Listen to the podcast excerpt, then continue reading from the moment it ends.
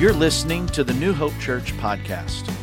To learn more about what we're doing on the south side of Indianapolis, you can check us out online at becomehope.com. If you like what you're hearing here, be sure you check out one of our companion podcasts. We have a daily devotional podcast called Let's Find Out Together, as well as an apologetics podcast called Salty Saints. Let's listen in as today's talk comes from Randy Spade. So much for choosing to spend part of your busy day here with us as we worship the Lord. We've been involved in a sermon series that is taking us through uh, the second part of the book of Matthew, where Jesus has a lot to say about discipleship. Now, so far, we've seen that disciple makers have true faith. We've seen that they are to be humble. We've seen that they're accountable. Last week we saw that they forgive.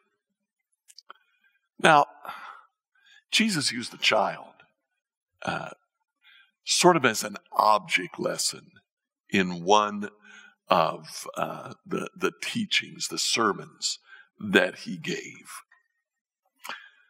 Let's go back and let's look at that passage. Uh, in, in that teaching, Jesus said, So anyone who becomes as humble as this little child is the greatest in the kingdom of heaven. Great, great.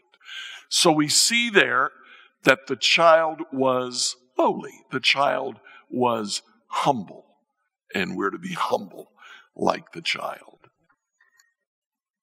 Then we come to today's passage. And there are children involved in that as well. One day, some people brought their children to Jesus so he could lay his hands on them and pray for them. But the disciples scolded them. They scolded the parents for bothering Jesus. When Jesus found out, he said, Nah, let the children come to me. Don't stop them. The kingdom of heaven belongs to those who are like these children. And then he placed his hands on their heads. And he prayed for them and he blessed them before he left. Now we look at that. It's a really simple passage, and we read it, and, and to be honest with you, I get it. If I had been around Jesus, I might have been with the disciples saying, eh, you know, you guys can catch up to him later, but uh, he's busy right now. He's, uh, he's teaching right now. This is a public forum. We, uh, we want to make sure that we do the right things here. The disciples thought that Jesus was too busy to waste his time on little kids. They took it on themselves to try to chase them away. Jesus, however, thought differently. He didn't have that same perspective. He didn't see children as a waste of time. Instead, he saw them as examples. Let the little children come to me. The kingdom of heaven belongs to people like these children. Now, again, just like the past time, we're left to kind of wonder what it is that Jesus actually meant. Matthew actually gives us a clue to what he means a couple of paragraphs later. It's in the next chapter. Jesus is leaving Jericho. He's surrounded by a large crowd, but there are two men in the outskirts of Jericho. Two blind men. Now, he is probably leaving the city gates. There was uh, generally only one or maybe two ways in and out of a city. So beggars would sit there because anybody coming in and out would have to go through one of these gates. So the guys are there and they hear Jesus coming and they start to shout. As Jesus and his disciple left the town of Jericho, a large crowd followed behind. Two blind men were sitting beside the road. When they heard that Jesus was coming that way, they began shouting, Lord, son of David, have mercy on us. And the crowd yelled at them, Shut up, be quiet, go away. He doesn't have time for you. They only shouted the louder, Lord, son of David, have mercy on us. Now, we're going to look at that passage later. Today, it's enough to know that that verb, when it says the crowd yelled at them, that's the very same verb that occurs in the passage that we're looking at when it says that the disciples scolded the parents. The disciples yelled at the parents, said, Leave him alone. The crowd yells at the two, Be quiet. He's busy. He doesn't have time for you.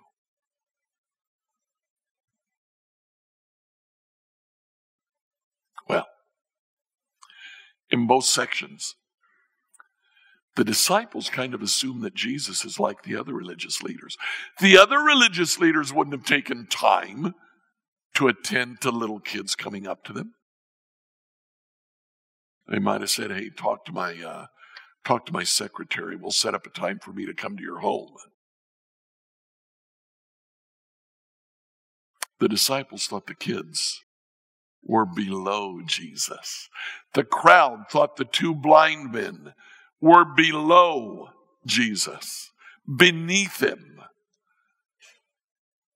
Why should he waste time on them?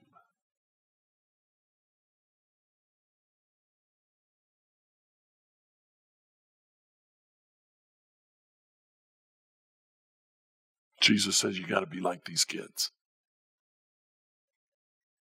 if you want to be part of the kingdom of God. What in the world was he saying? You know, I'm a great believer in context. I'm a great believer in that what he was talking about, we can actually find right in this passage. And if we look at the passage, this one, and if we look at the passage that we're going to study in a couple of weeks about the blind men, they shared one common factor. Very simply, they wanted to be with Jesus. That's all. That's it. The children wanted to spend time with Jesus, and the disciples chased them away because they didn't think that he wanted to spend time with them. And Jesus says, How silly is that? They want to be with me. Don't chase them away. Let them come. If they want to be with me, I want to be with them. And he took time right there in front of the whole crowd. And he spent time with the children. Now, you know, that's a characteristic of kids. Kids want to be with their parents. They really do. And they look for the absolute worst times to let their parents know that they want to be with them. Generally, when you're home after a long, busy day at work, tired, sitting in an easy chair, uh, watching the news, reading the paper, and your child will come up and say, Daddy, and you ignore them.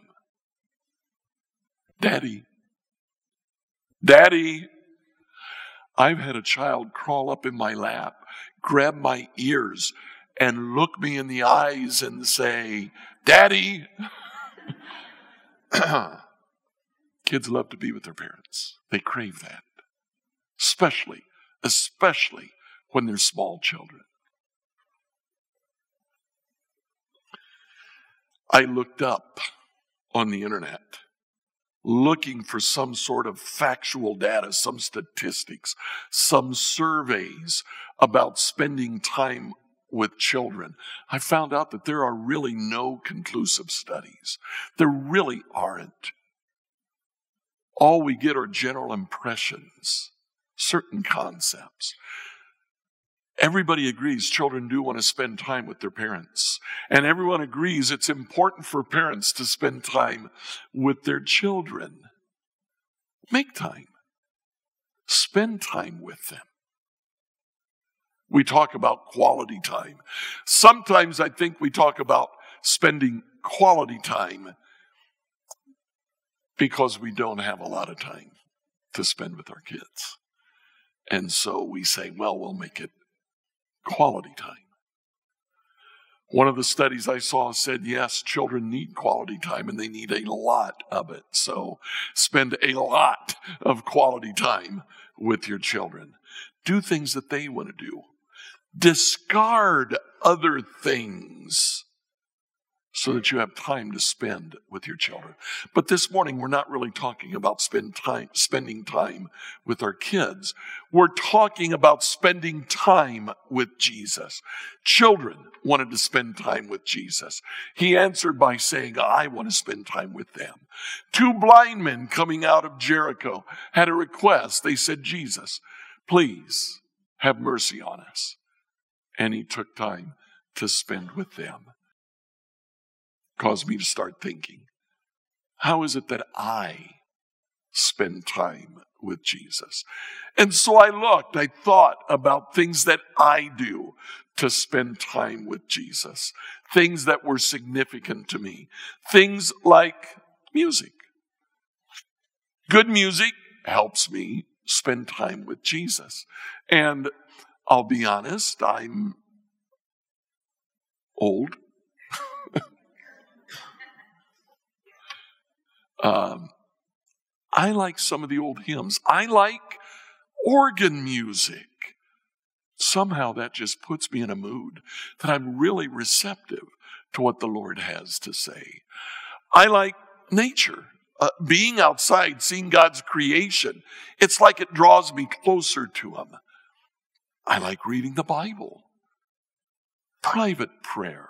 These are things that draw me closer to Jesus, ways that I spend time with Jesus, meditating on Scripture. Not just meditation, it's not just clearing your mind and thinking of no- nothing, but thinking specifically about what Scripture says.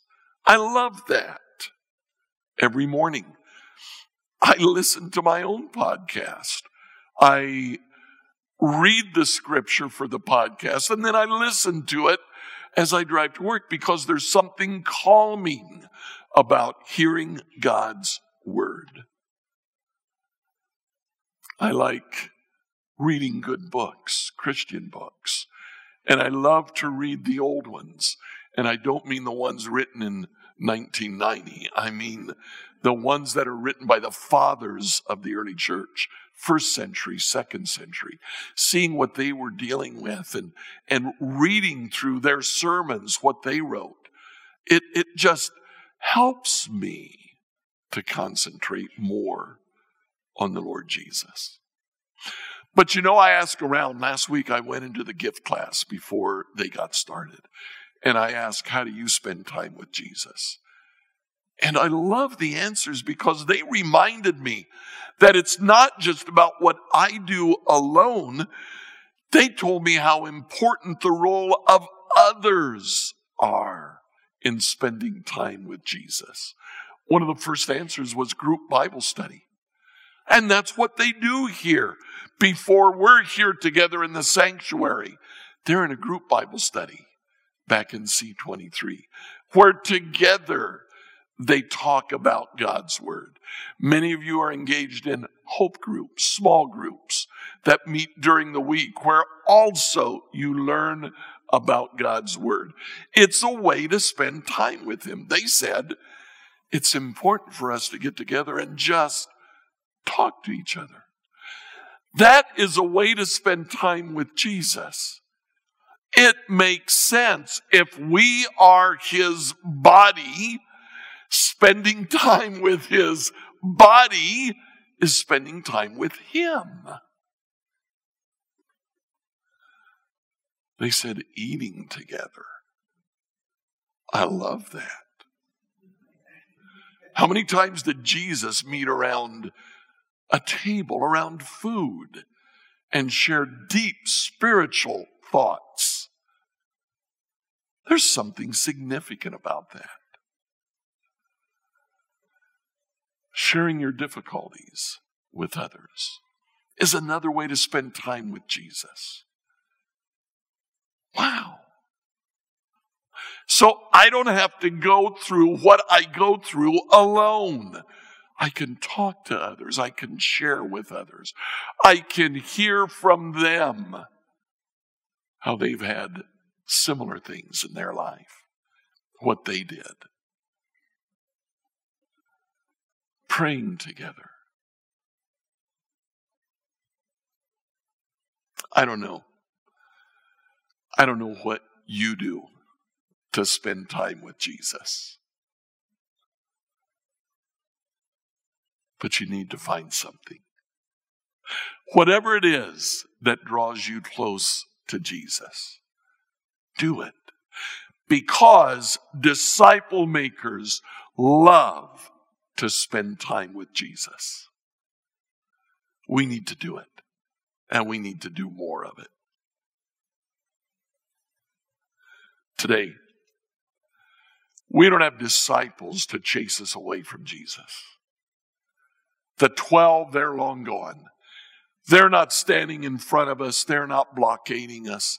They're not saying he doesn't have time for you. There are no crowds around to tell us, shut up, be quiet. He's too busy for you. When we want to spend time with Jesus, we can. Nevertheless, there are some obstacles to spending time with Jesus. Most of those obstacles are not external to us. Most of the obstacles that keep us from spending time with Jesus are right here. They're internal. Vampires do exist in the world that we live in. But the vampires that we fear don't suck our blood, they suck our time. There are time vampires that are waiting there just to take your time away from you. Time that you could be spending with Jesus. But I just got to match those pieces of candy so that they explode on the screen of my cell phone and make room for more pieces of candy that fall from the top. Because if I don't do that, no one else will. We all have time vampires. Things that get in our way, and we need to find the garlic that chases those vamp- time vampires away. Let's identify what it is that keeps us from actually making time to spend with Jesus and get rid of it. One very significant way to spend time with Jesus is through the Lord's Supper. We're going to celebrate the Lord's Supper together today. You know, they practiced the Lord's Supper all the way back since the time of Paul. When Paul wrote to the Corinthian church, he talked to them about how they celebrated the Lord's Supper.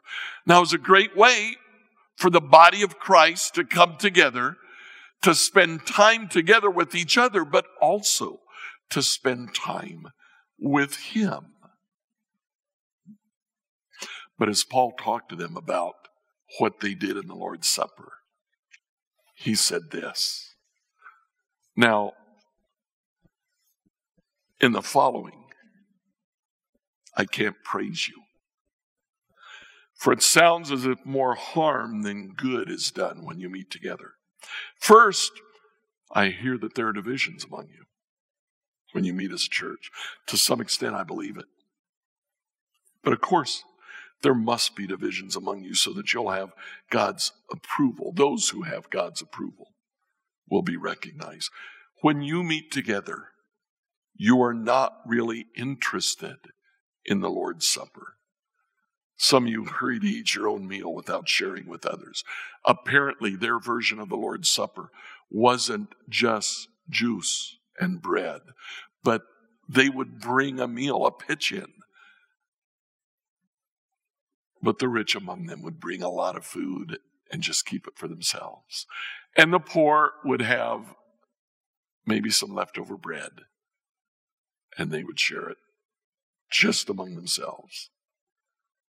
Paul says, as a result, some grow hungry while others get drunk. What? Don't you have your own homes for eating and drinking? Do you really want to disgrace God's church and shame the poor? What am I supposed to say? Do you want me to praise you? Well, I will certainly not praise you for this. And then Paul goes on and he shares with them how to celebrate together the Lord's Supper. And he says, when you gather to celebrate the Lord's Supper, first, before you do anything else, examine yourself. Let the Lord speak to you about what there is in your life that you need to get rid of. So let's start by doing that together. We've seen a story from the life of Jesus when he took a child and he set the child in front of them and said, Become like this child. All he wants is to be with me. Just be with me. So today, let me ask you these questions. Think about them. Examine yourself. Ask the Lord to help you see yourself as He sees you. First of all, what are some ways that I spend time with Jesus?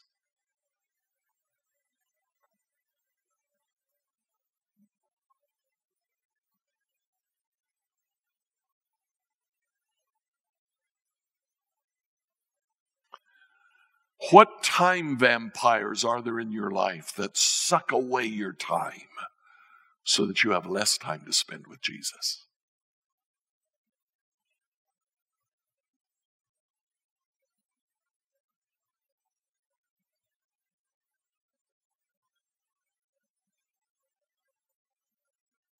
What do you need to do to ward off those time vampires?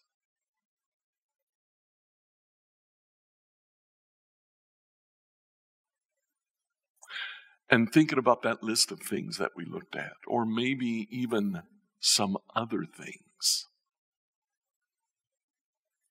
What new way do I want to begin to spend more time with Jesus? Disciple makers love to spend time with Jesus. Make time. You will find that that time becomes some of the most important time that you have during the day. Make time to spend more time with Jesus. In just a few minutes, we're going to come and we're going to celebrate the Lord's Supper together.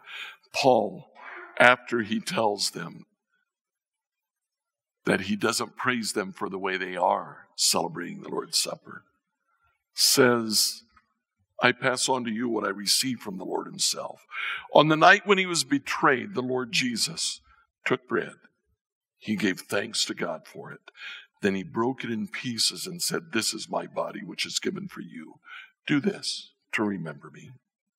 In the same way, He took the cup of wine after supper, saying, This cup is the new covenant between God and His people, an agreement confirmed with my blood. Do this to remember me as often as you drink it. Thanks for tuning in to the New Hope Church podcast. If you would do us a favor and like or subscribe on your favorite platform, we would really appreciate it. Also, if you happen to have any questions, feel free to reach out to us at questions at becomehope.com. Have a great week and know that we are praying for you as you seek to be Jesus in every corner of your world.